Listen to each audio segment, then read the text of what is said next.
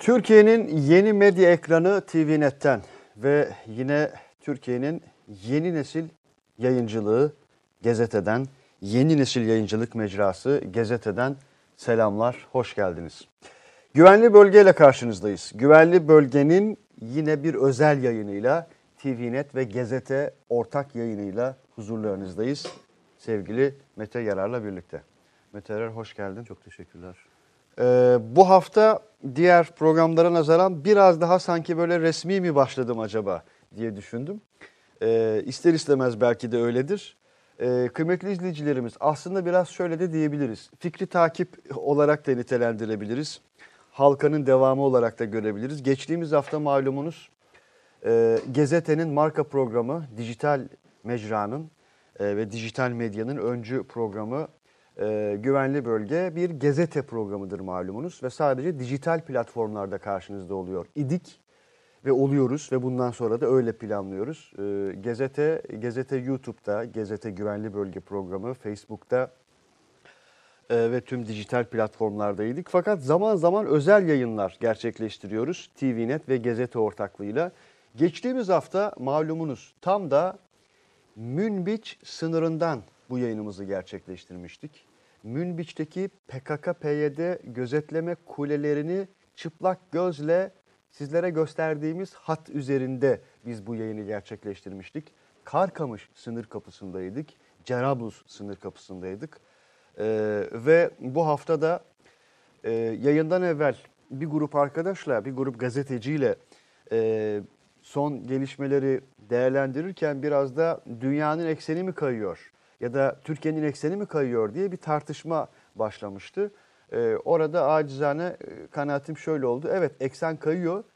Dünyanın eksenini Türkiye'ye doğru kaydırdığımız günlerden geçiyoruz. Mete Yarar'la bu akşam Güvenli Bölge'de, Mete Yarar'la ve sizlerle bu akşam temelinde Soçi mutabakatını, Soçi görüşmesini, Amerika'ya verilen ve dolan mühleti, süreyi, Amerika'ya verilen ve dolan mühlet sonrasında 120 saatlik süre ve mühlet sonrasında bu kez Rusya'ya verilen 150 saatlik mühleti, süreyi konuşacağız. Sadece bu iki başlığı, bu üç başlığı konuşmayacağız. Sayın Cumhurbaşkanı'nın, Recep Tayyip Erdoğan'ın uçakta yapmış olduğu bir son dakika açıklaması var malumunuz. Motamot oradan hususen paylaşmak isterim. Çünkü her kelime çok önemli burada. Meyanen aktarmış olmayayım. Dedi ki Sayın Cumhurbaşkanı, verilen sözler tam manasıyla yerine gelmiş değil. Döner dönmez kesin neticeleri alacağız. Durum böyleyse atmamız gereken adımları atacağız. Taviz verecek olursak terör örgütünün önünü açmış oluruz. Döner dönmez kesin neticeleri alacağız ifadesinin altını çizelim. Durum böyleyse atmamız gereken adımları atacağız dedi Sayın Cumhurbaşkanı Recep Tayyip Erdoğan. Güvenli Bölge'de bütün bunları konuşacağız. Tartışacağız, değerlendireceğiz, yorumlarınızı alacağız. Gazete ve TV.net YouTube hesapları başta olmak üzere tüm sosyal medya ortamlarından, mecralarından mesajlarınızı, sorularınızı, değerlendirmelerinizi bekliyoruz. Her birini olmasa da önemli kısmını burada ekranımıza ve mecralarımıza yansıtacağız diyerek başlamış olalım. Nereden başlamalı Mete Yarar? Madde madde hakikaten çok açıklama var, çok dipnot var, çok detay var, çok manşet var. Ama kişisel olarak ve kurumsal olarak da açıkçası biraz manşetimiz de şu. Dünyada ABD'ye 5 gün, Rusya'ya 6 gün mühlet veren tek ülkenin adıdır Türkiye demiş olalım. Buyurun. Yani kaçınılmaz olarak buraya geleceği belliydi. Neden kaçınılmaz olarak buraya geleceği belliydi diyoruz. Hani artık Güvenli Bölge izleyicilerinin klasikleşmiş bir şeyi var. Haftalar öncesinde aslında nereye gideceğimizi öğrenme şansları oluyor. Böyle bu programında böyle bir o günü değil aslında önümüzdeki dönemde yaşanacak şeyleri de bahsetmek gibi bir özelliği var. Elimizden geldiği kadar kaynak göstererek, bu kaynağa referanslar göstererek, geçmişteki örneklerden üzerinden giderek bu noktaya geldik. Niye söylüyorum kaçınılmaz olarak? Çünkü eğer sahaya iniyorsanız, sahaya inmek de yetmez. Sahaya indiğinizde performansınız diğerlerinin beklediğinden kat ve kat daha fazla olduğunda her harekatın, askeri harekatın bir politik sonucu ve diplomatik kazanımı olur. Bu kaçınılmaz bir sondur. Bu harekatın tabii ki kazanımları, yine hatırlarsan burada beraber konuşmuştuk. Fırat Kalkanı harekatıyla biz Rusya ile masaya oturmuştuk demiştik. Ve hatta sandalyemizi alıp masaya çektik, masaya geldik, biz buradayız evet demiştik. Ve ondan sonra... Bu cümlen önemliydi. Sen bu cümleyi Afrin harekatı başladığı gün kurmuştun. Yok, Fırat Kalkanı harekatında kurdum. Ama Afrin harekatında bir daha tekrarladım. Bu önemli. Hı hı. Masaya kendi sandalyemizi yani kimse davet koyduğumuz. Etmedi. Kimse evet davet etmedi. Siz oraya bunun o sandalyeyi alıp oraya gittiniz. O andan itibaren de Türkiye-Rusya ilişkileri farklı bir boyuta gitti. Niye? Sahada güç kullanan ve gücü idame eden bir ülke pozisyonuna geldiniz.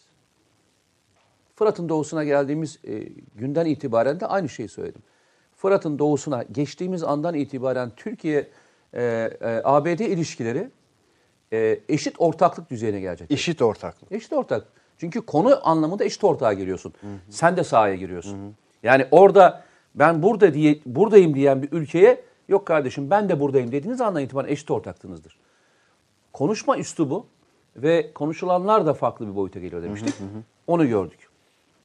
Peki bu anlaşmanın Fırat'ın doğusundaki bu anlaşmada Rusya nereden çıktı diye herkes sorabilir. Hani ABD ile biz anlaştık ama kazanımlar Rusya tarafından elde edilmiş gibi olabilir diye düşünebilirler. Türkiye bir oyunu bozdu. Türkiye kazanımlarını İsrail'deki gazetelerin söylediği gibi 6 yıllık emeğimiz 6 günde evet yıkıldı. 6 günde sözü aslında bir şey ifade ediyor. Emek verdikleri kim? Herhalde emek verdikleri Suriye değil. Emek verdikleri kim? PYD, YPG, PKK. Dün Dışişleri Bakanı Mevlüt Çavuşoğlu'nun PKK devleti kuracaklardı ve biz bu oyun başta olmak üzere birçok oyunu bozduk dediği şeylerden biri. Aynen. Şimdi bunu niye anlatıyoruz? İşte bu gerçek olan bu. Hı hı. Bunu Türkiye'de anlamayan bir kesim olabilir. Anlamak isteyen de bir kesim olabilir. Var diyorsun yani öyle bir kesim. Var tabii ki. Söylemler hala başka şeylerle gidiyor ama yani düşünebiliyor musun? Başka bir ülkenin gazetesi hı hı bunu itiraf edebiliyor. Ya 6 yıllık emek ne demek? Rothschild bile itiraf etti ya. Teslim olduk dedi. Heh. 6 yıllık emek demek bu demek işte. Hmm. Ve sen emek harcadığın 50 bin tıra yakın malzeme gönderdiğin bir grubu tarumar ediyorsan işte o an hayaller biter. Gerçekle yüzleşirsin. O gerçekle yüzleşen grup da buraya biz 50 yılda sermaye aktarsak demek ki çok da fazla bir şey terk etmeyecek. Türkiye böyle olduğu müddetçe biz bu planı yapamayız deyip bir B planına geçtiler. O B planına bölgeden çekilmek. Yani A planlarını rafa kaldırmak zorunda kaldılar. Bıraktık daha doğrusu. Aynen. B planında Rusya ve rejim bir anda doldurdu. Türkiye'nin zaten başından beri söylediği, Rusya ile Astana süreci içerisine götürdüğü mutabakatlar hep bununla ilgiliydi. Bizim toprak bütünlüğüyle ilgili bir sıkıntımız yok. Ama bizim sorunumuz terör örgütleriyle ilgili. Terör örgütleriyle siz mücadele etseniz edin, sorun değil. Ama şey olarak edin, dürüstçe edin. Ediyormuş gibi yapmayın.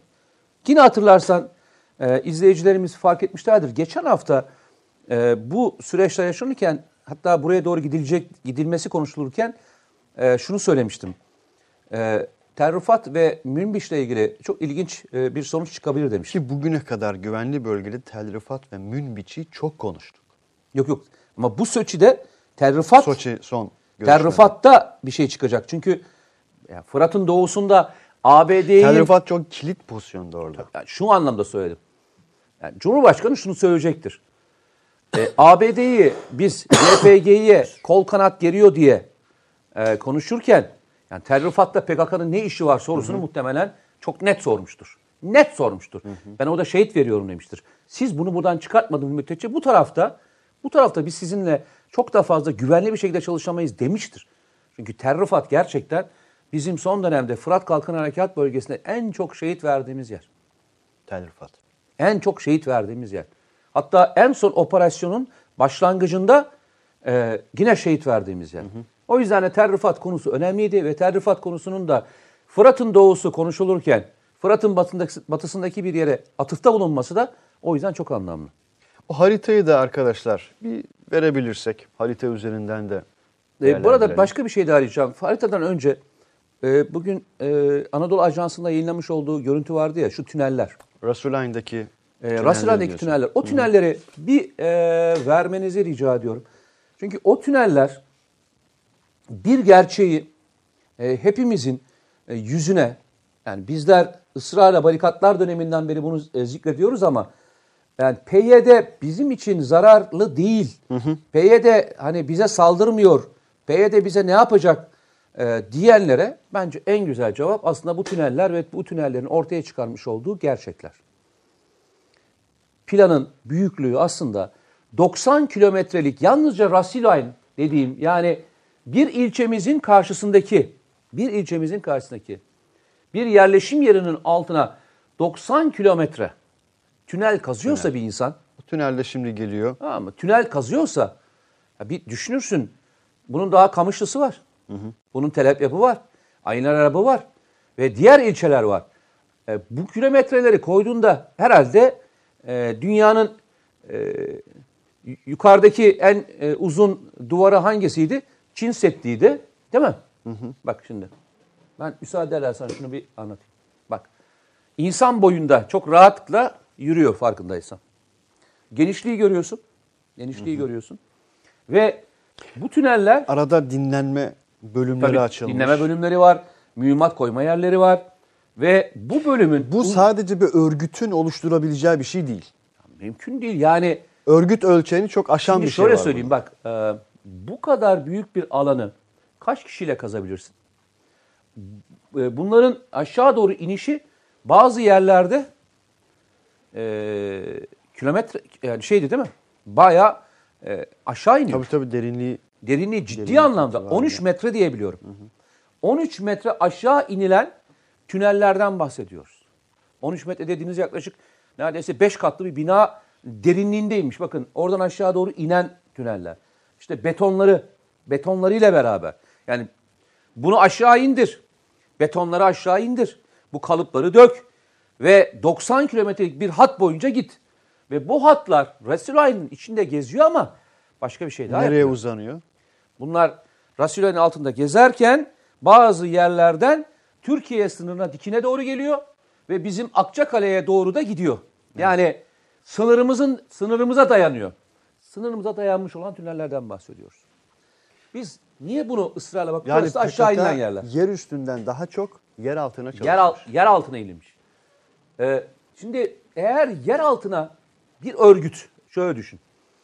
Bir örgüt yer altına niye iner? Çok daha büyük bir planın bir parçası olarak girer. Evet. Bu ne demek? Ne yapacaklardı ki? Ne planlanıyordu ki? Ne kadar büyük bir şeye hazırlanıyorlardı ki bu kadar yer altına inmeyi planladılar. Yani normal, mantıklı bir felsefe bu yapılanı anlayamayabilir. Yani 6 yıllık o Jerusalem Post'taki haberde kastedilen, ifade edilen, atıf yapılan 6 yıllık zaman zarfında nelerin yapıldığını görmüş oluyoruz biraz. Bir parçasını. Bunu birazdan açacağım. Bunun raporlarını da söyleyeceğim sana. Nasıl yapıldığını raporlarını da söyleyeceğim. Bir kez daha soruyorum. Ne yapılacaktı ki bu kadar büyük bir tırnak içinde savaşa hazırlandılar? Ne olacaktı? Ne olacaktı da kimden bu kadar çekindiler ki yalnızca bir kasabanın altına bu kilometrelerce uzunluktaki tünelleri kazabildiler. Evet. Ve yerin altına belki milyar dolara yakın parayı gömdüler.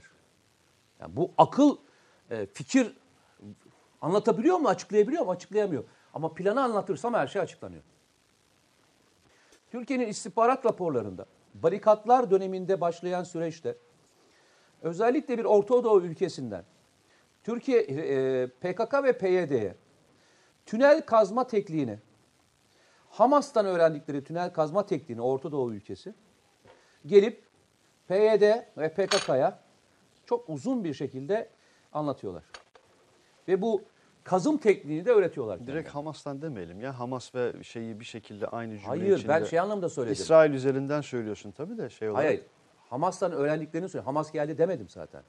Biliyorsun insanlar yaşayabilmek için ne yapıyorlar? Mısır'a tüneller açıp oradan yiyeceklerini alıyorlar. Bu tekniği onlar biliyorlar. Bu tekniği onlardan öğrenen Orta Doğu ülkesi gelip buraya bayağı da ciddi bir şekilde aylarca bu tünellerin nasıl kazılacağını gösteriyor. Biz barikatlar döneminde karşılaştık önce bunlarla. O dönemde de bu tünelleri söylediğimizde komplo teorisi deniyordu. Arkasından 15 Temmuz gerçekleştiğinde 15 Temmuz'da bu FETÖ'cülerin darbe yaptıklarında Türkiye sınırına tünellerden veya üstten geçmeye hazır birimlerin Türkiye'de bir operasyon yapıp Güneydoğu Anadolu bölgesini koparmayı düşündüklerini söylediğimizde de bu bir komplo teorisi diyorlardı. Alın işte komplo teorisinin gerçeği. Bakın işte alın. Türkiye içinde kazılan tünellerin sınır dışında nereye uzanacağını görüyoruz. Hayır, onların nasıl oraya doğru geldiğini de görüyoruz. İki taraflı. Şimdi bu adamlar Türkiye'de bir şey yapmayı planlamasalar bu kadar yerin altına girmezler. Çünkü Türkiye nasıl bir tepki verecek ki yaptıklarına? Bu kadar büyük bir şeye yığınaklama yapmışlar. Başka bir şey de. Biz burada yalnızca silah ve mühimmatları görüyoruz. Arkadaşlar o silah ve mühimmatların da şeyini koyalım mı? Anadolu Ajansı'nın dağıttığı bir şey vardı ya, görüntüler. 50.000 tır dediğiniz malzeme, nereden bakarsanız bakın, 2,5 milyon ton yapar. 2,5 milyon ton yapar. Değil mi? 2 milyon ton yapar en kötü ihtimalle. Orada yükler daha fazla olduğu için 2,5 milyon ton diyorum.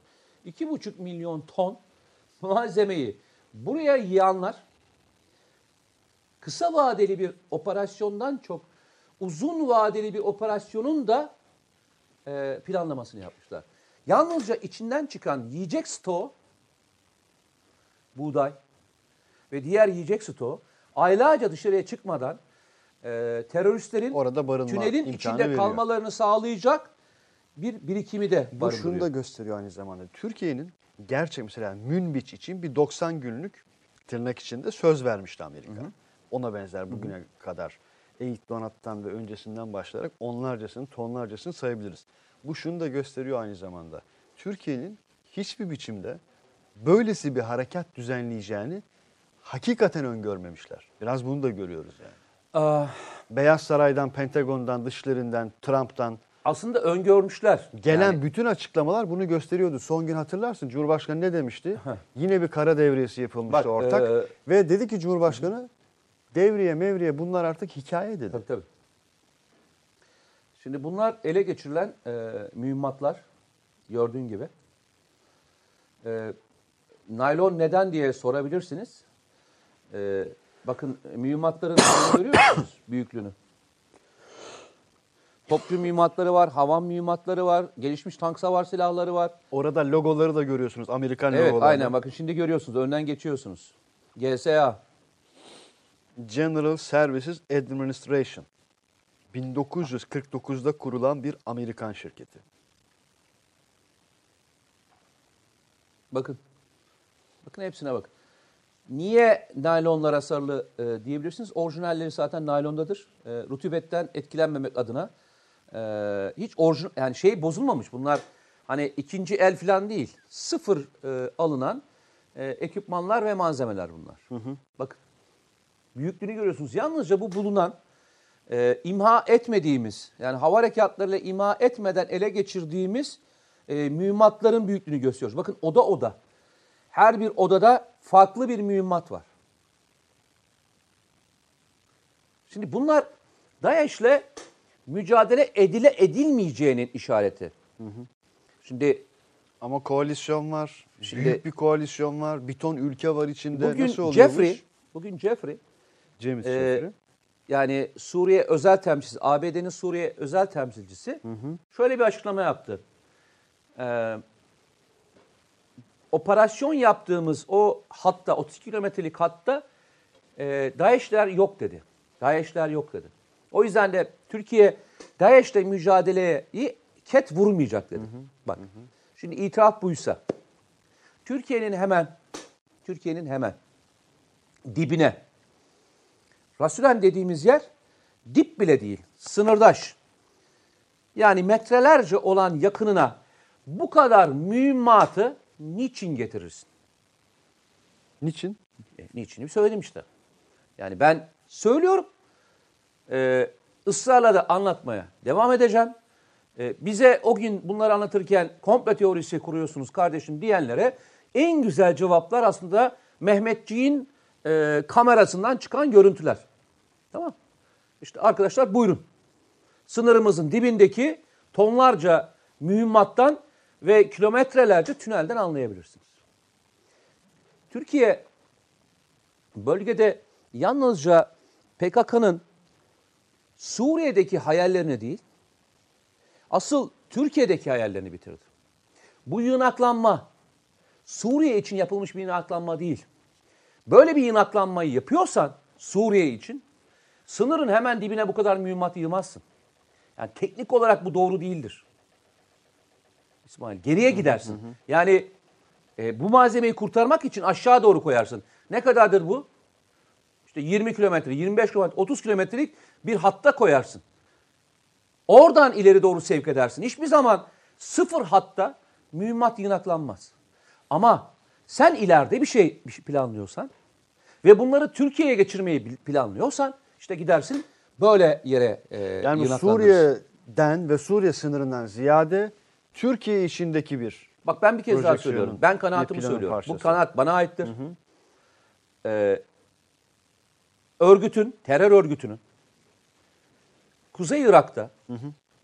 Türkiye sınırına neredeyse sıfır olan hiçbir yerinde bu kadar büyük cephanelik yapılamaz.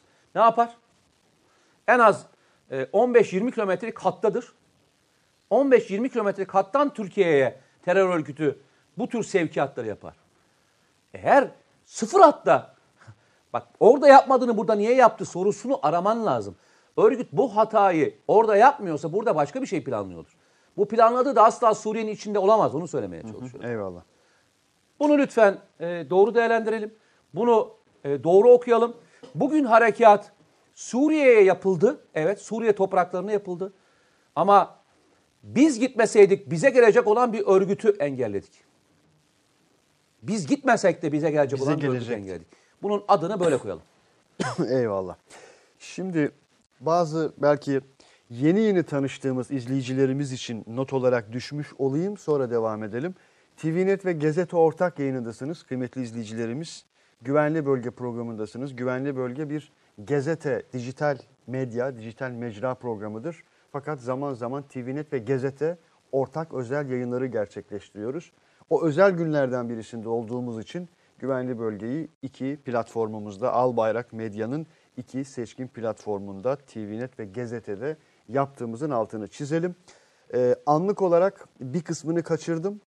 Yetişemedim çünkü hakikaten çok yoğun bir mesaj etkileşimi var. Timeline'ı var demek istemiyorum. Hakikaten çok yoğun bir mesaj trafiği var. Neyse bir engellenmesi gereken zaman zaman bazı fake tweetler, mesajlar geliyor YouTube hesaplarımıza. Onu ilgili arkadaşlar görüyordur. İsimini zikretmeyeceğim.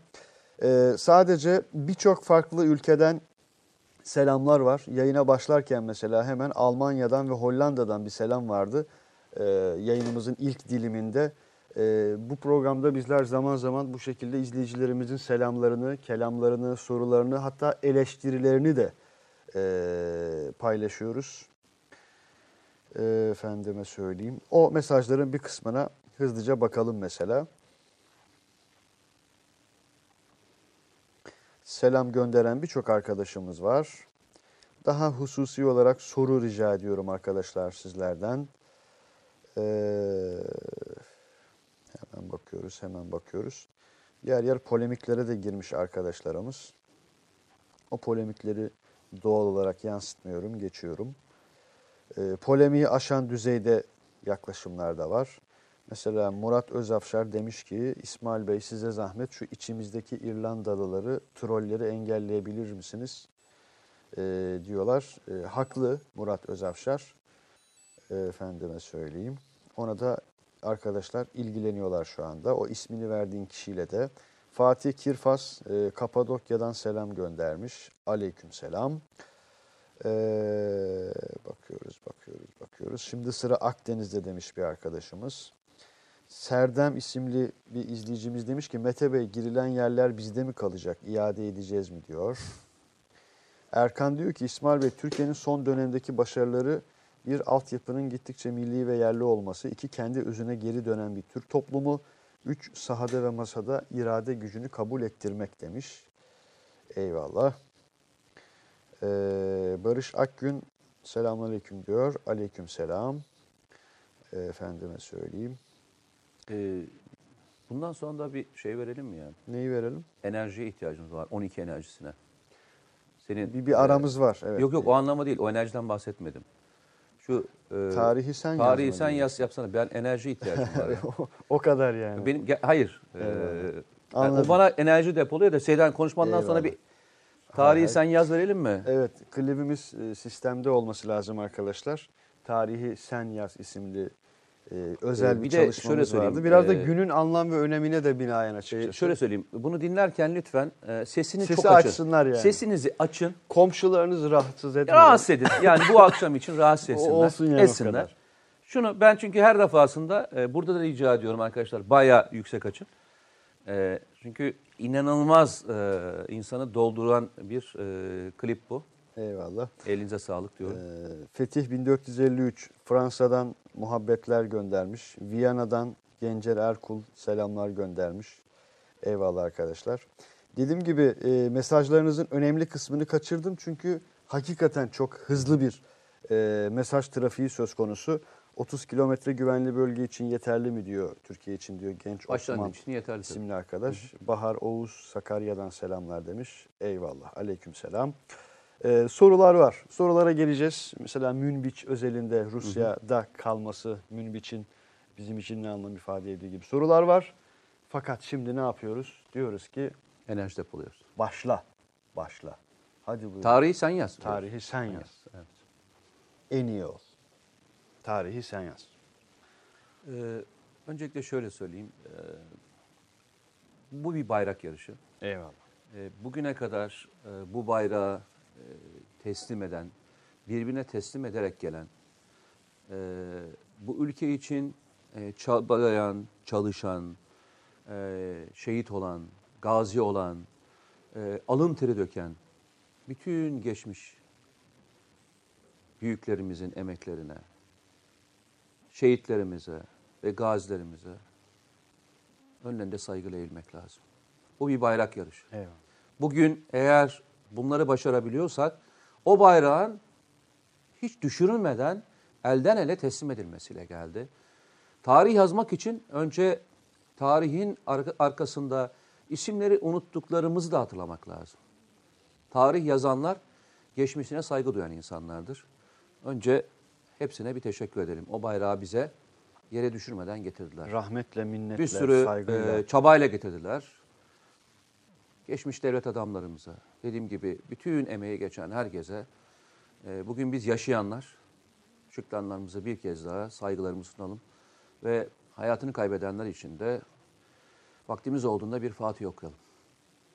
Vaktimiz var arkadaşlar. Biz sizleri bekliyoruz. Siz okuyun Fatiha'nızı ve arzu ettiğiniz başka sureleri, duaları.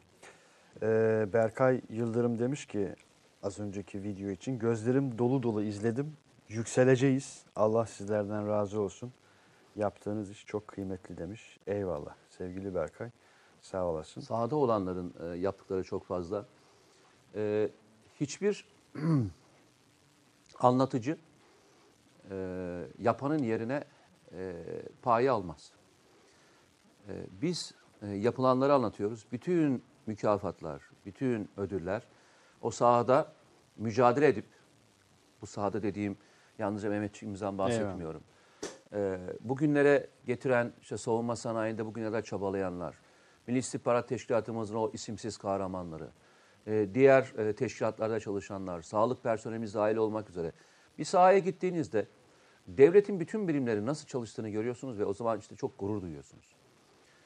O gururu yaşatanlar, bütün övgüler onlara layık. Geçtiğimiz hafta yayınımızda tam olarak öyle. Canlı yayın esnasında arkadaşlar, geçtiğimiz hafta izleyemeyenler varsa arşivimizden hemen bakabilirler. O emek verenlerin, hizmet verenlerin bir kısmını gördünüz. Hemen arkamızda, stüdyomuzda, canlı yayında izlediniz. Değil mi? O bütün araçlardaki, mühimmat taşıyan araçlarımızdaki o canhıra çabayı, gayreti, hatta ve hatta hafif yaralı bir askerimizi dahi, hafif yaralı olduğu için biz de ekranlarınıza getirmiştik. Onlardan sadece birkaçıydı.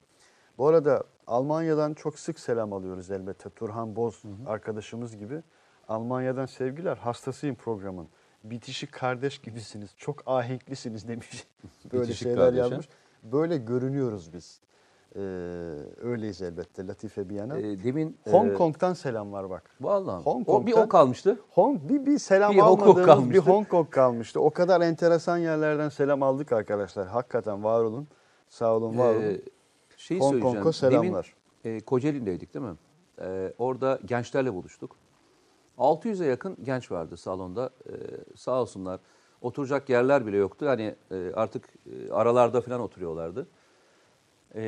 Nasıl güzel sorular sordular, nasıl bilinçli sorular sordular, ne kadar güzel yaşadıklarını anlattılar, kesinlikle. Nasıl hani millet için ne yaptığını anlattılar. Ben şapka çıkartıyorum hepsine. Buradan tüm genç arkadaşların aynen. Bir kısmı izliyorlar muhtemelen bizi, önemli bir kısmı. Hı-hı. Programda da çok bahsi geçti. Özellikle orada unuttum söylemeyi açıkçası, ismi sebebiyle hususen hatırımda, Gölcük'te olabilir, İzmit'te olabilir, Aziz Sancar okulu öğrencileri. Birçok da tweet de atmışlar, fotoğraflar da paylaşmışlar. Hususen tüm katılımcı genç arkadaşlara ama bahusus Aziz Sancar ismi sebebiyle biraz da Aziz Hoca'nın yani aklında kalmış. O öğrenci arkadaşlara da ayrıca selam gönderiyoruz. Bu söylediğin şey kıymetli bir şey hakikaten. Yani soru değil aslında sadece sordukları şey. Yorumlar da yaptılar. Gözlemleri var, analizleri var, yorumları var, okumaları var ve soru olarak da hülasa olarak yönelttikleri var. Çok güzel bir geceydi. Hani oradan buraya bir 2 saat 4 saatlik yolculuk yaparak geldik. Ama onların enerjisi, onların coşkusu az önceki video kadar. Aynen öyle. Ben artık diyorum bayrağı bırakıp gitme zamanı geldi. Eyvallah. O gençler müthiş geliyorlar. Eyüp Yılmaz demiş ki İsmail Bey az önceki klibi YouTube kanalınızdan yayınlar mısınız? Var kıymetli arkadaşlar. YouTube kanalımızda Tarihi Sen Yaz diye aradığınızda hem YouTube'da hem Twitter'da hemen karşınıza çıkacaktır. Ben canım sıkıldığında açıyorum. Eyvallah. Devamlı açıyorum. Hani bazı şeyleri vardır. Yolculuk yaparsın. Yolculukta o başka sana bir ritim verir, ahengini tamamlar, ahenk getirir. Hay bir de şey var. Çok yorulduğumuz zamanlar oluyor. Bazen hani enerjimizin düştüğü zamanlar oluyor. Geçen Suriye tarafına işte gittiğimizde orada yayınlar yaparken oradaki askerlerimizin durumlarını ve diğerlerini izlerken o çatışmaya giren askerlerimizin dönüşlerini seyrettim. 2 tane işte tank savar silahıyla atış yapmışlardı. Oradan gelen ve çekilen yaralı askerlerimiz vardı ve karşıya geçen ekipler vardı. O değişimi gözlerinle gördüğünde diyorsun ki asla yorulmaya hakkın yok. Asla yorulmaya hakkın yok diyorsun. O görüntüyü her dakika göremiyorsun. İşte o görüntüyü göremediğin an ben açıyorum bu Tarihi Sen Yaz'ı bir kez daha dinliyorum. Çünkü bizim için Tarihi Sen yazan çocuklar bu kadar fedakarlık yaparken bizim bu yaşlarda yorulmaya, yorulduk demeye şeyimiz yok, hakkımız yok. Elimizden geldiği kadar onların arkasına durup arkalarından kuyu kazmaya çalışanlarla lisanı münasiple kavgamızı vereceğiz. Çünkü onlar başka hiçbir şey istemiyorlar. Onların istediği tek şey destek, dua. Destek, dua ve her türlü platformda her türlü kirli planı bozmak için bir şey yapmak işte. O bir şeyi arkalarında sapasağlam duracağız. Böyle o bir şeyin adı çok şey dolambaçlı laflarla çok şey. Kurgular yapmaya çalışanlar, amalı cümlelerle destek vermeye çalışıyor gibi yapıp köstek olmaya çalışanlar konusunda Hiç öyle lafı eğip bükmeden böyle bodoslama cevabını verip gideceksin. Bunun başka çaresi yok. Evet. Çünkü o delikanlılar orada hiç geri adım atmıyorlar. Çatışa kanlarıyla o mücadeleyi veriyorlar. Kanlarıyla veriyorlar. Eyvallah. Düşün, yaralı çekiliyor önünde, tank savar mühimmatıyla ateş edilmiş. Onun yerine giren ekipler bakıyorlar, geçmiş olsun diyorlar ve devam ediyorlar yollarına. Bu yiğitlik onlar da olduğu müddetçe bize ne olması gerekiyor? Yok Özgür Suriye ordusuna laf sokacaksın, yok oraya sokacaksın, yok buraya sokacaksın. Bak başladılar. Buraya gelirken okudum. Amerikan Savunma Bakanı şöyle bir açıklama yapmış. Özgür Suriye ordusu savaş suçları işliyor olma ihtimali yüksek. Bunlar belgelenirse Türkiye'de bunun hesabını verir demiş. Ki böyle bir söylem egemenliği ama oluşturma çabası hep var. Ama bu söylemi kimyasal iddialarıyla bile bunu desteklemeye çalışıyorlar malum. Onu söylemeye çalışıyorum. Yıllarca PKK'nın bir sürü Birleşmiş Milletler dahil olmak üzere insan haklarını belgeleyen, Birleşmiş Milletler'e kayıtlı olan birçok yer bunları evraklaştırıp hem insan kaçakçılığı, hem DAEŞ'le, hem bölgedeki küçük yaş çocukları zorla asker alma gibi birçok faaliyeti, etnik ve mezhepsel süpürme yaptığıyla ilgili birçok belgeyi koymuş olmasına rağmen SDG'ye bu lafları kuramayanlar maalesef yalnızca Amerika'da değil. Maalesef yalnızca. Keşke Amerika'da olsaydı da biz de başka bir cümle kurabilseydik. Ama maalesef Amerika'da değil yalnızca. Şimdi aynı koro içerisinde değil ama bu söz ettiğim bağlamda. Hı hı. Fakat şöyle bir sayıları az da olmayan bir grup da var. Yani kötü niyetli olabilirler, olmayabilirler kendi şeyle ama gelen sorularda da biraz hı hı. onu görüyorum. Zaman zaman konuştuğumuz başlıklar arasında da bu var. Bugün de hala var an itibariyle. Hı hı. Mesela şu. Şimdi, Türkiye bu harekatı reel sebeplerle gerçekleştiremez deniliyordu. İşte reel sebeplerle gerçekleştiremez. Adı ister bunun adına hı. ekonomi de, ister hı. sahada, ister diplomasi de bilmem ne bilmem. Mesela işte 9 Ekim'de başlayan Barış Pınarı harekatı öncesinde de çok yoğun bir biçimde gördük. Sadece Amerika'da değil, Türkiye'de. Biraz şu anda yapılan yorumların bir kısmında da şunu görüyoruz. Ama tamam böyle de peki işte o hat ne olacak bu durumda? İşte orası öyle ama işte şunlar ne olacak? Şimdi onu aldık ama bu yine yeterli değil. Yani hakikaten şimdi modern dünya tarihine bir bakalım. Hani böyle modern dünyanın kırılma tarihleri vardır ya. Mesela Westfalia bir şeydir. 1929 büyük buhran bir şeydir. 1948 o kadar değil ama bir şeydir. Bir şeydir yani. Sykes-Picot daha geriden bir şeydir. Şimdi neredeyse bakın arkadaşlar hani her şey bir tarafa. Şu haritayı bir daha koysanız. Gelsin o harita. Yani neredeyse şöyle bir şey olmuş kardeşim. Modern dünya tarihinde Türkiye Cumhuriyeti diye bir devlet, tamam mı? Bir devlet. Amerika Birleşik Devletleri gibi bir devlete geri adım attırmaktan çok fazlasını yapmış. Yalnızca Amerika Birleşik Devletleri'nde mi? Rusya'ya başka bir şey yapmış ve bugün biz bunları değil başka bir şeyi konuşmaya çalışıyoruz. Haritadan devam edelim. Şunu söyleyeceğim. Biz önce şuradan 15 Temmuz sonrasında kuşatmayı yerdik. Ya şimdi 15 Temmuz sonrasında diyorsun. Ya burada bir hakikaten durmak gerekiyor. Bakın 15 Temmuz her yerimiz yara bere işinde tabiri caizse. Hı hı. TSK'mız, siyasetimiz, diplomasimiz, sınırlarımız hı hı. yara bere içinde. 15 Temmuz'dan çok ama çok kısa bir süre sonra ya. Lütfen bir hatırlayın. 24 Ağustos. 24 Ağustos'ta başladı Fırat Kalkanı. Sabaha karşı. Şuradan kuşatmayı ilk yerdik. Bu lafı ben o gün de duymuştum. Şimdi teker teker söyleyerek gideceğim. Zekai Paşa ve o zamanki katkı sunan bütün askerlerimize selam olsun diyorum. Arkasından Zeytin Dalı Harekatı, İsmail Temel Paşa ve arkadaşları, hepsine selam olsun. Arkasından burası başladı. Yaşar Güler Paşa ve bütün ekibine selam olsun. Şimdi ben sana şunu söyleyeceğim. Onu söylerken de bir sürü laf söylendi. Bunu söylerken de.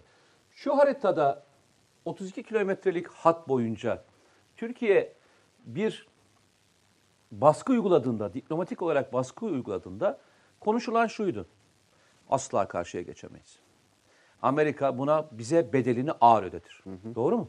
Söylemleri söylüyorum. Tabii tabii. Burada biz uçak bile uçuramayız. SDK... Uçak uçuramadığımız için de hiçbir şey yapamayız. Deniliyor idi. Denirlerdi. Burada SDK gücünü kaybetmeyecek. Gerekirse bunun için savaşı göze alırlar dendiğinde biz de ne olacağını santim santim söyledik, girmeyeceğim. Şimdi Türkiye bu arada bu hatta girdi. Bu sefer söylem neydi? Giremez diyenler şöyle konuşmaya başladılar. Ama ilerleyemeyiz. İlerledik. Bu sefer ama yalnızca Resulayn'la Tel Abyad arasında ilerledik. Yani buralarda gitmiyoruz. Amalar hiç bitmiyor yani. Amalar hiç bitmiyor. Yani bir şeye alkış tutamayan aman kurar arkasına. Şunu söylese anlayışla karşılarım. Arkadaşlar çok güzel, bu bölgede ilerliyoruz. Helal hoş olsun. Buna rağmen bunları başardık. Ama arkadaşlar buralarda önemli. Buralarda unutmayalım. Biz ne yapabiliriz? Çünkü PKK burada da var. Lafı başka bir şeydir. Bu cümle böyle kurulmuyor. Burası bize anlaşmışızdır. Bundan daha başka bir şey vermeyeceklerdir bize. Cümle devam ediyor. Burası için de böyleydi çünkü bu. Tabii işte Cerablus için de geçerliydi. Elbap için de geçerliydi. Çünkü ilk oyunun bozulduğu yer bu alandı. Daha burada hiçbirinde yoktuk biz ya. Şimdi bu tarafa geçtik ya. Burası dediğiniz alan arkadaşlar 120 kilometre, 32 kilometrelik hat dediğimiz hat neredeyse İstanbul kadar bir yer ya burası. Ya biraz daha git, İstanbul kadar yer burası yani. Ve kaç günde o hat alındı? Kaç günde? 9 Ekim'de başladı, 16 Ekim'de bitti. 8 günde aşağı indi. 3. gün mü, 4. gün mü de 50 yani M4 karayoluna indi. Yani o Kama, hani hatırlayın o Kama hareketini. Kama gibi oraya girdik yani. M4 karayoluna.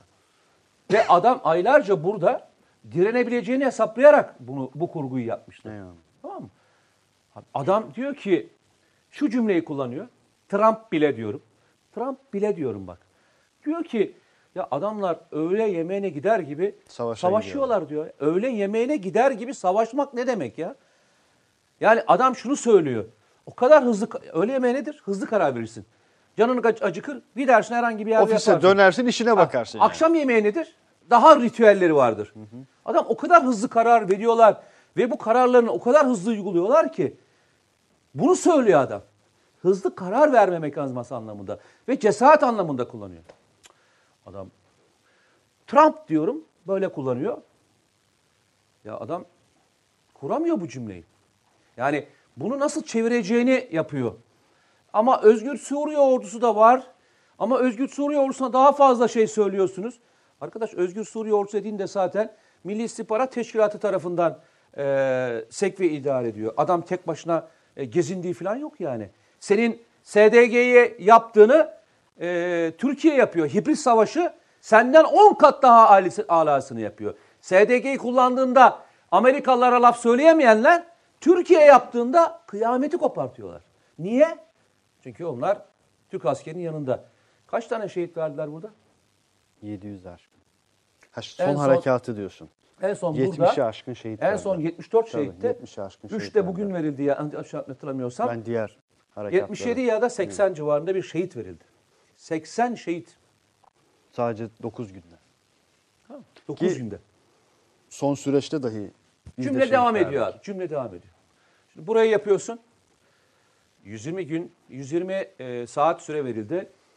Bu şeye tavizdir.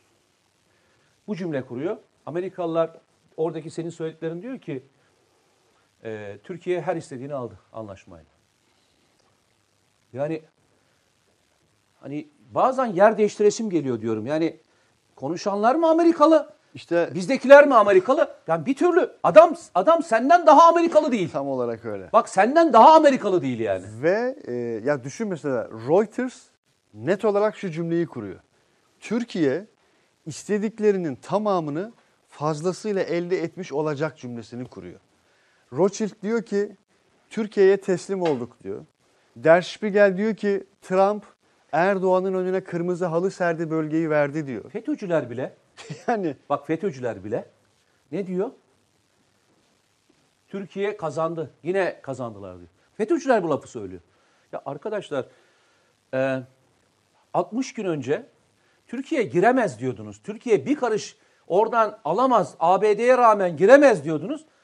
Şimdi bu sefer girince de beğenmiyorsunuz. Metrekare beğenmiyorsunuz. Bak metrekare beğenmiyorsunuz. Bu sefer ya burasını niye almadığa getiriyorsunuz? Arkadaş burayı da Rusya'yla konuşuyor işte. Ki konuşacağımızı 60 gün önce buraya giremeyen diyen sizdiniz ya güne. Yani bir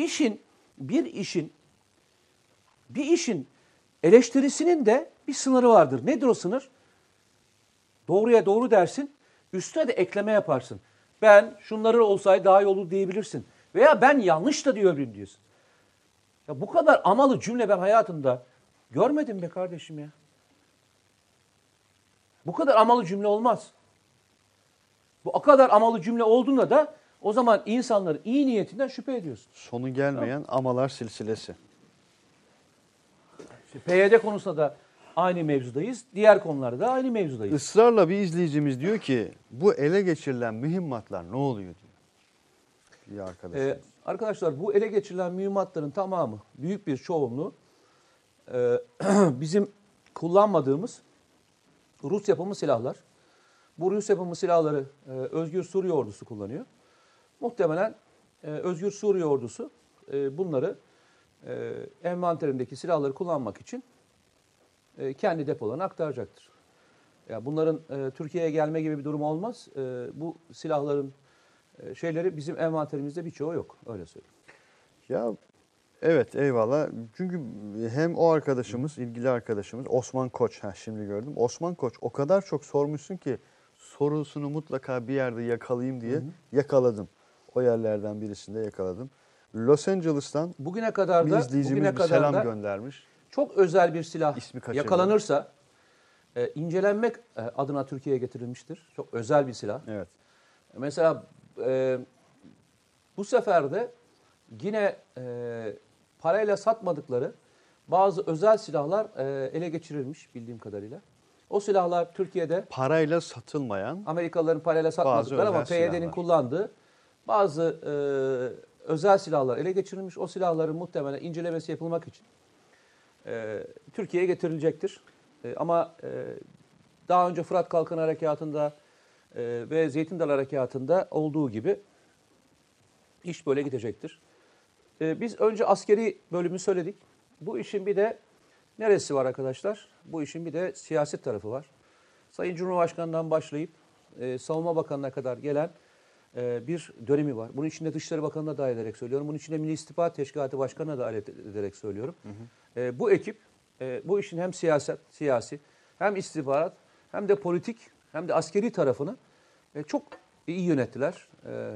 Ve bu planlamalar içerisinde de hem Amerikalılar tarafını hem de Rusya tarafını... Ritmik diplomasi diyorduk ya. Aynen. O ritmik diplomasiyi her yönüyle görmüş olduk. Demin işin askeri boyutunu anlattık. Şimdi de siyasi boyutundaki...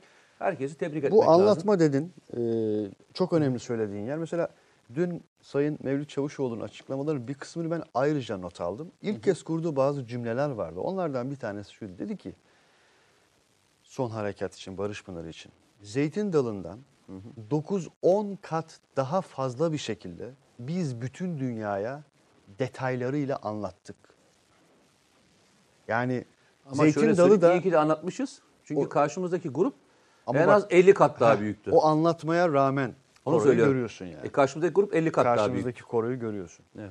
Bilmiyorum modern dünya tarihi deyip duruyor. Modern dünya tarihinde bu derece safların bu kadar yoğunluklu bir şekilde belirgin bir şekilde görüldüğü başka bir olay olmuş mudur bilmiyorum yani. Ya onu bilmem ama bizim tarihimizde çok var ya.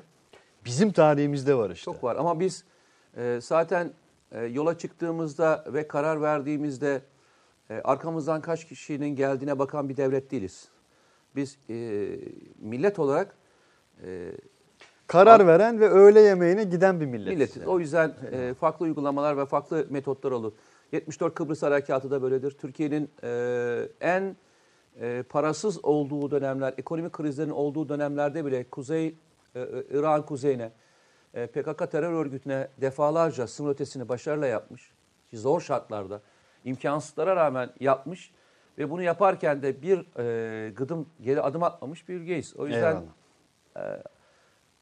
tarihimizde var. Yani içimizde, ruhumuzda, genlerimizde var. Yani. Genlerimizde var. Yani biz genetik kodlarımızda var. Alkışlarla ilerleyen bir topluluk değiliz.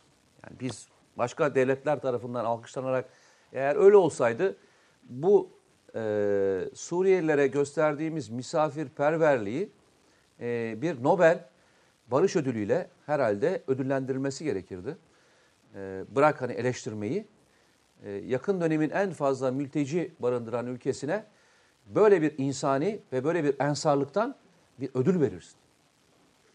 Değil mi? Öyle bir ödül verirsin. Hem de kaç veya Birleşmiş Milletler'de büyük bir törenle Türkiye'yi onurlandırırsın. Ama öyle bir dünyada yaşamıyoruz. 15 Temmuz darbe girişiminde demokrasi adına, darbecileri püskürtmek adına 251 şehit veren bir ülkenin önünde bütün ülkeler selam durur.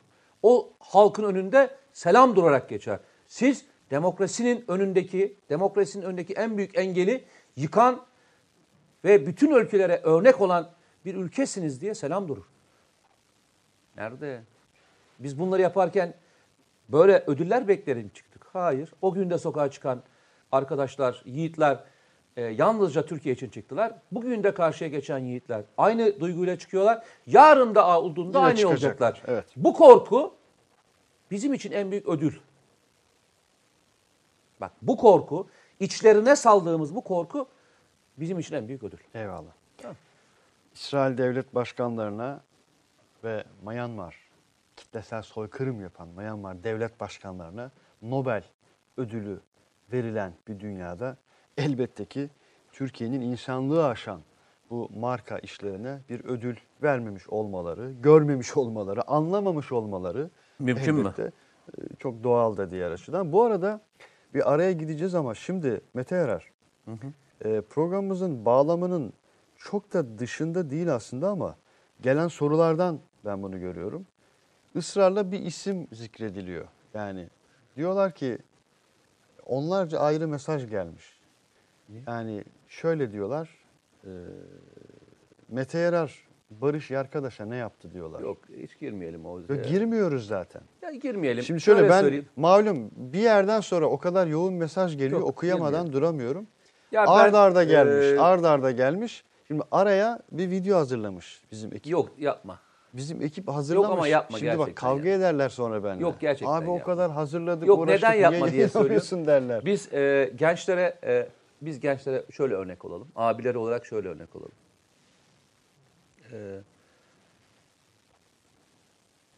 Dik durmayı bilelim. Dik dururken... Mecra neresi olursa olsun. Bak dik durmayı bilelim. Dayak yiyeceğimizi bilsek de bir yerden kaçmayalım. O geçen gün bir tane yiğidi seyrettim. Almanya'da mıydı? Tek başına o PKK'lı teröristlerin önünde bayrağını açıp üstlerine yürüyen o delikanlı Almanya gibi olalım. Almanya. Ama her yerde ne bedel ödeyeceksek ödelim. Demokrasi ve insan hakları ve hukuk içinde kalmak şartıyla söylüyorum. Bu mücadeleyi vermekten geri kalmayalım. Hayır. Arkadaşlar ben 15 Temmuz'da da bu lafı söylemiştim. Şimdi de aynı söylüyorum. Bundan barikatlar döneminde, sınıra gittiğimde, Elbap'ta karşıya geçtiğimde, diğer zamanlarda hep içinde olduğum gibi hep söylediğim bir laf var. 21 yaşındaki, 16 yaşındaki 15 Temmuz şehitlerimizden bahsediyorum. Delikanlılar şehadete yürürken korkmadılar. Bizim hiç kimseden korkacak halimiz yok. Eyvallah. Onların korkmadığı yerde tankın karşısında 40 tonluk, 60 tonluk karkın üzerine geldiğinde yerinden kıpırdamayan yürekler varken bizim insandan korkma gibi bir lüksümüz olamaz. 3 nokta. Biz insandan korkmayız kardeşim.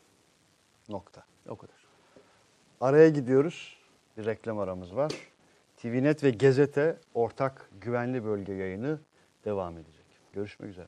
1 dakika reklam arası. Romandan şiire, tarihten düşünceye, klasik metinlerden özel edisyon çalışmalarına kadar geniş bir yelpaze ve yüksek bir frekanstan yayın yapmayı hedefleyen Ketebe, şimdiden Türk kültür hayatında kalıcı ve önemli bir yer edindi. Edebiyatımızın seçkin eserlerine, genç kalemlere, tarihimizin engin zenginliğine, dünya edebiyatının hem güncel hem de klasik metinlerine, düşünce dünyamızın, maneviyat tarihimizin köşe taşlarına ve gün yüzüne çıkmamış değerlerine ev sahipliği yapmak, Ketebe'nin yayın politikalarının omurgasını oluşturuyor. Dünya standartlarında bir yayıncılık anlayışı ve deneyimli kadrosuyla yola çıkan Ketebe Yayınları, kitaba, kağıda ve söze hürmet eden bir medeniyetin parçası olarak her şey geçer, yazı kalır diyor. Reklam arası sona erdi. Güvenli Bölge'desiniz. TV.net ve Gezete ortak Güvenli Bölge yayınındasınız kıymetli izleyicilerimiz. Programımızın ikinci ve son dilimi için karşınızdayız. Programımızın ilk bölümünde, ilk uzun bölümünde mesajlarınızın bir kısmını aktardım. Son dilimde de mesajlarınızı bekliyoruz.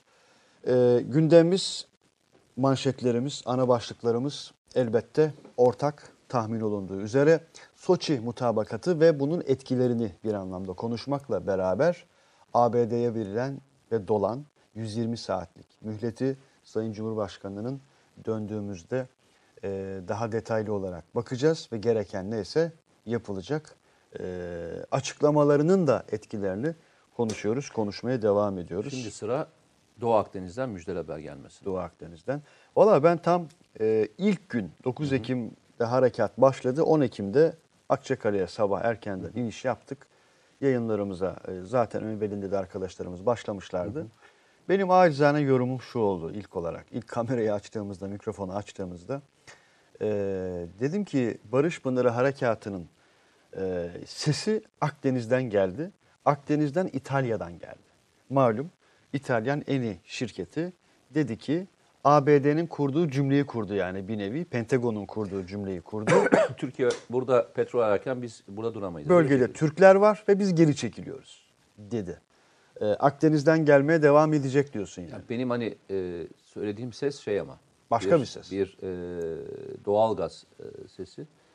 Güzel bilgiler geliyor. Yani aramalar sırasında hidrokarbon izlerine artık yavaş yavaş rastlanmaya başladı. Bu kadar aramanın bir neticesi olacak. Bu netice inşallah çok daha farklı bir şekilde olacak. Yani, bugünlerde böyle bir haberin, yani Türkiye'nin ekonomisine, Türkiye'deki birçok şeye moral etkisine çok daha fazla olacağını düşünüyorum. İnşallah dualarımız burada da olsun. Buradan da güzel bir hayırlı haberle beraber İnşallah. Önümüzdeki neler yapacağımızı, bu ülkeyi ileri götürmek için ne kadar mücadele etmemizin gerektiğini de bir kez daha konuşuruz. Ekonomi dedin ya, çok taze, güncel bir son dakika örneği. Okay. Şimdi malumunuz 9 Ekim sonrasında az evvel yansımalarından kastımın birisi oydu. Özellikle ben uluslararası medyanın attığı manşetlere, o manşetlerdeki haber metinlerinin dipnotlarına hususen bakmaya çalıştım. Yani sadece Reuters, Times, Washington Post falan. Ben de başka şeylere bakarım. Şimdi Güney Kıbrıs Rum yönetiminde Vasilis diye bir gazete vardı mesela. O gazete yanlış hatırlamıyorsam 12 Ekim ya da 13 Ekim'de attığı bir manşetin detayı vardı. Orada şöyle bir cümle vardı. Şimdi Alman gazetesine geleceğim de önce Güney Kıbrıs'tan başlayayım. Diyordu ki Erdoğan'ın iradesi ve gücünü aşamayan ABD ve Rus yönetimi o iradeye çarptı gibi bir ifade kullanmış. Güney Kıbrıs Rum yönetimi. Sen az önce dedin ya FETÖ'cüler bile böyle diyor. Şimdi Güney Kıbrıs'taki Vasilis isimli bir gazetenin bakış açısı bu.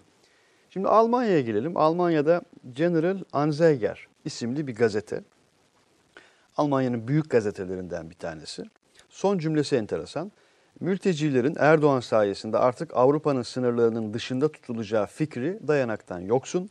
Zaten Erdoğan bu aralar yeni bir mülteci dalgası yaratmakla meşgul.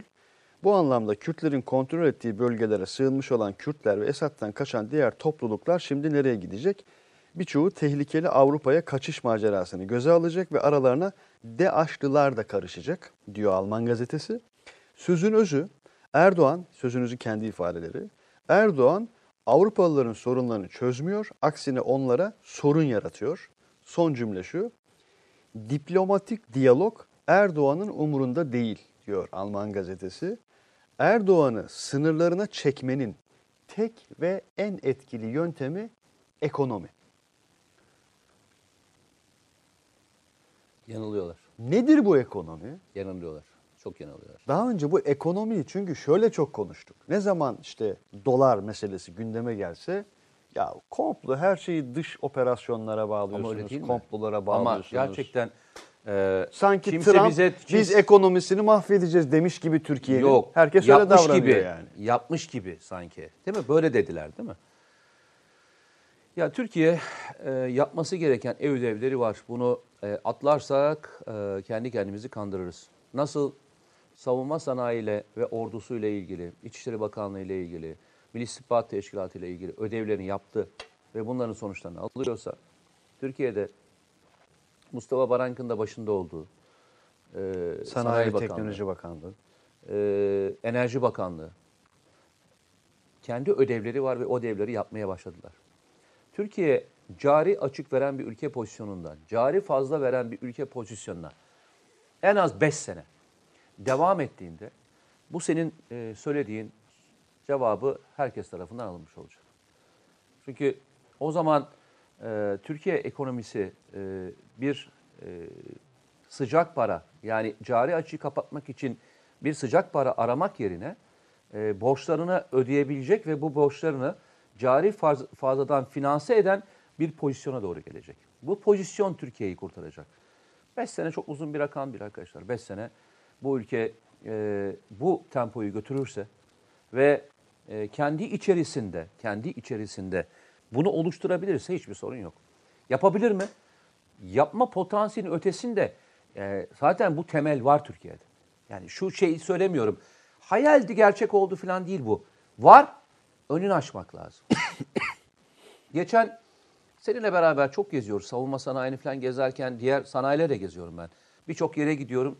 Birçok yerdeki kişiyle de görüşüyorum. Önüme gelen şeyleri gördükçe bu ülkenin hani bazen diyoruz ya ayaklarına pranga vurulmuştu bu FETÖ döneminde dediğimiz dönemde aslında bırakın prangayı biz nasıl ayakta durmuşuz ben anlamıyorum. O derece. Nasıl? O derece. Ya, yani. Hani bırak prangayı diyorsun nasıl yani ayakta kalabilmişiz ben nasıl yani. Ayakta kaldığımızı nasıl sağ kalmışız ben inan anlamıyorum. DAEŞ'in bir tarafından, PKK'sı bir taraftan, barikatlar dönemi bir taraftan ve diğer ekonomik anlamda ve sanayi anlamında yaptığımız ve yapacağımız her şeyle nasıl ayakta kalabilmişiz bir mucize. Mucize, gerçekten mucize.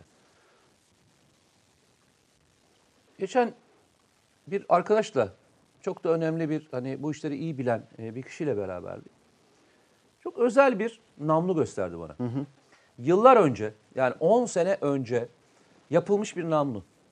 Ve bu namlu keskin nişancı tüfeklerinde o tüfeğe ayrıca şey katıyor, bir kuvvet katıyor. Hem menzil anlamında, hem titreşim anlamında, hem de o menzil içerisindeki vuruş anlamında büyük bir güç katıyor. Eyvallah.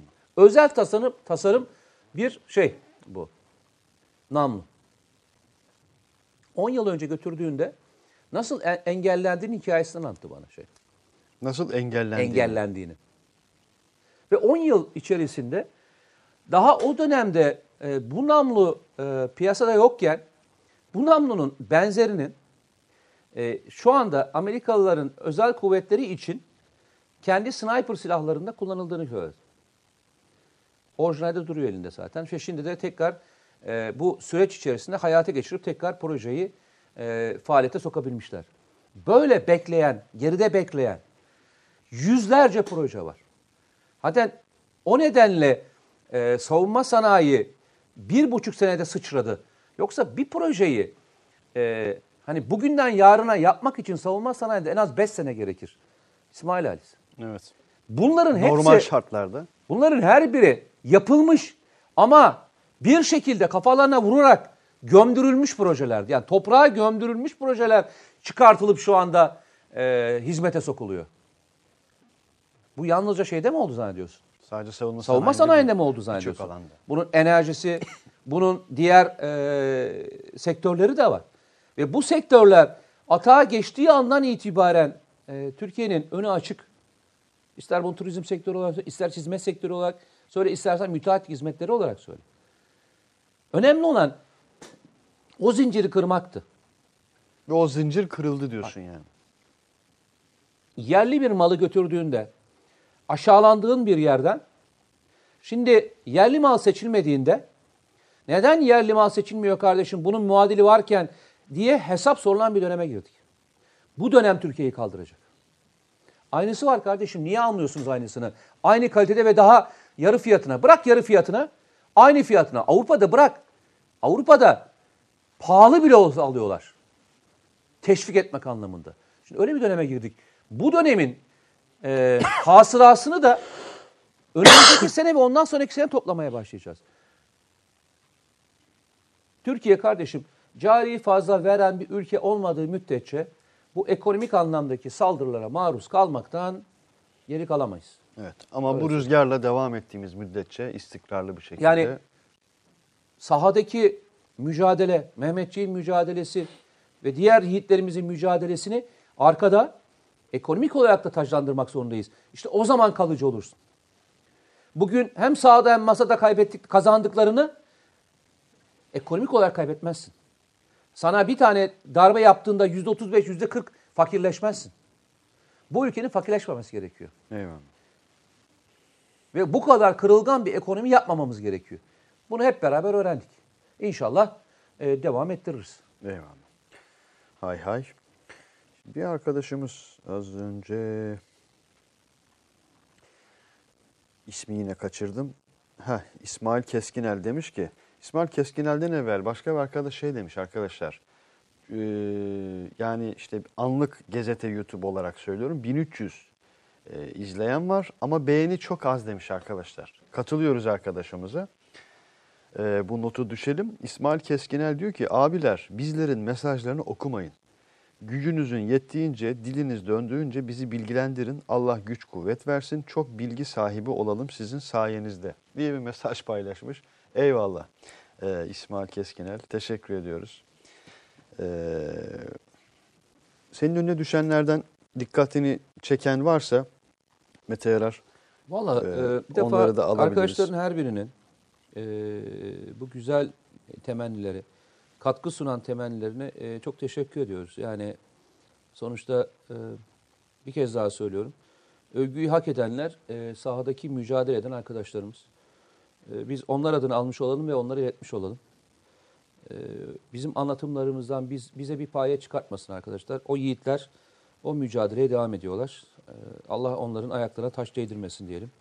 Ve bugün bakın şu haritayı bir daha koyalım. Bugün Soçi'de imzaladığımız bu mutabakatla, bu anlaşmayla her şey bitmiş değil. Daha her şey yeni başlıyor. Hı hı.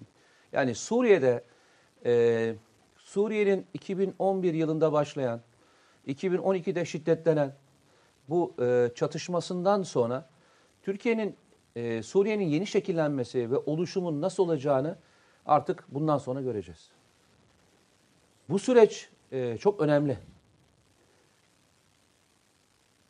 Yani kalıcı olarak karşımızda sorunsuz bir Suriye, Türkiye için bir değerdir.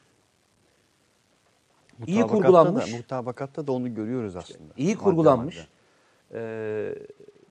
bir sonuç Türkiye'nin lehine gelir. O yüzden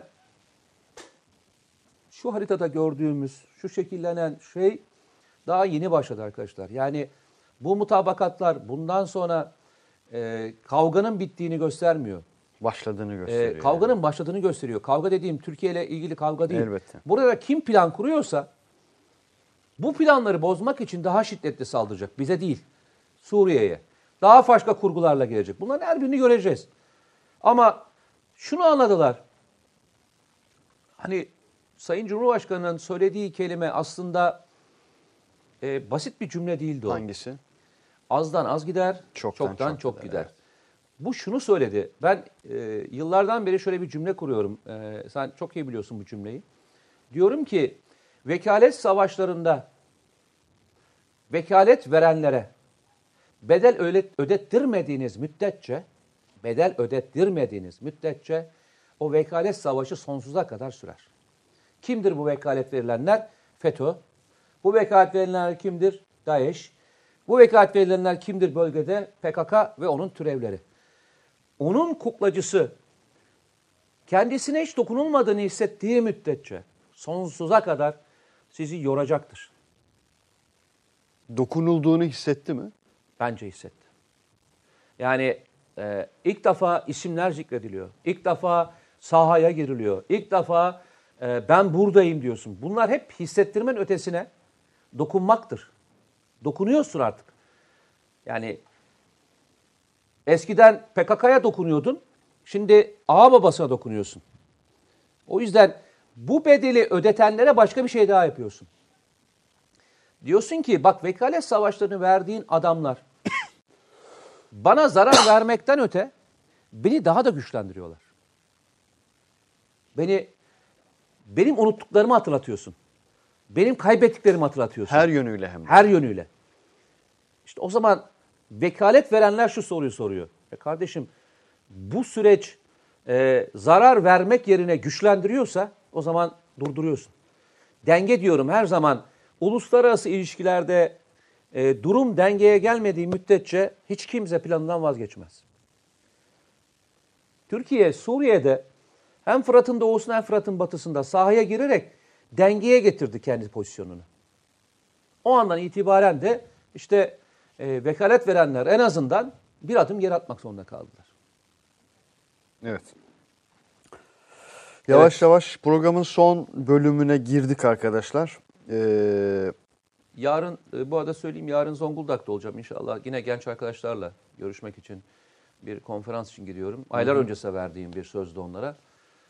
Ama şans ki böyle güzel havadislerin geldiği bir dönemde onlarla görüşmek nasip oldu. Eyvallah. Abi uykusuz bıraktınız yine. Yayın neden bu kadar geç demiş bir arkadaşımız. Ya arkadaşlar günlerdir mevzilerde isterseniz Pençe Harekatı isterseniz diğer harekatlarda sabahlara kadar uyumayan ve diğerlerini gözetleyen, sızan, operasyonu icra eden insanlar var. 15 Ekim'de farkında mısınız? Türkiye bugüne kadar en derinlikteki bir operasyonla PKK'nın üst düzey 2 kişisini daha etkisiz hale getirildi. En derinlikte yaptığı operasyonların bir tanesi bu, biliyorsun değil mi? Evet. Süleymaniye'nin hemen dibindeki bir yeri buldu. Yani Kandil'in ötesindeki bir yeri vurarak 2 teröristi hem sahada izledi hem de etkisiz hale getirdi. 24 saat bu ülke bir mücadele içerisinde. Bu mücadeleyi yapıyorsa biz de 2 saat değil mi şey yaparız. Siyadesi de öyle. Ayakta kalırsın. Bir de şuna dikkat etmeye çalışıyoruz. Arkadaşlar bakınız bu yayınlar özel yayınlar. Özel günlerde. Saat 10'da bitti toplantı. Biz de tüm programımızı ona göre şekillendiriyoruz. 10'da bitiyordu. Yani düşünün tüm dünyanın dikkati neredeydi? Soçi. Soçi'deydi. Ve saat 10'daki biten. Ve 22'de süre bitiyordu. Biz de tam olarak bunu bekledik ki özel bir yayın gerçekleştiriyoruz. Şu anda Gezete ve TV.net'te. Ortak olarak bu yayını yarın, sizler için gerçekleştiriyoruz. Öteki günlerde çok şey tartışılacak, çok şey konuşulacak. Bu tür anlaşmaların süreçleri hemen ortaya çıkmaz. Sonuçlarını da göreceğiz, izleyeceğiz. Herkesin arka bir ajandası var mı yok mu bakacağız.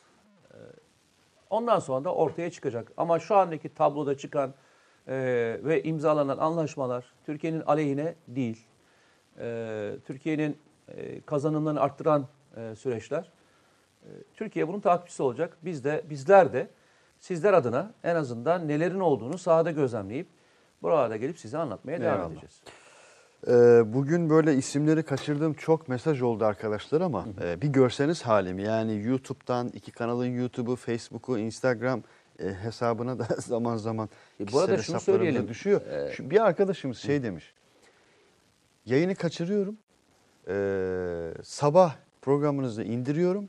Sabah izleyip işe öyle gidebiliyorum Eyvallah. Diye mesaj göndermiş. Yani şöyle, hakikaten böyle yani arkadaşlarımız öyle, var. Tabii arkadaşlar kaç kişi izliyoruz diye merak ediyorlar. En son yalnızca Teknofest için yaptığımız özel yayın 2 milyonu aştı. 2 milyonu yakan evet. bir görüntülenmeyle izlendik. Toplamda aştı. O yüzden söylüyorum arkadaşlar, programımız Allah'a şükür yurt dışındaki arkadaşlarla beraber milyonları aşan bir rakamla izleniyor. Onlar da sizin